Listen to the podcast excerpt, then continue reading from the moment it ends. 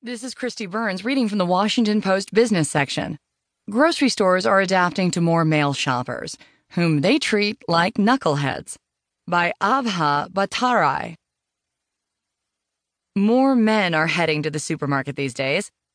That's according to a new survey by Men's Health, which found that 84% of men are now the primary grocery shoppers in their households, marking a 19% increase from a decade ago. The results challenge many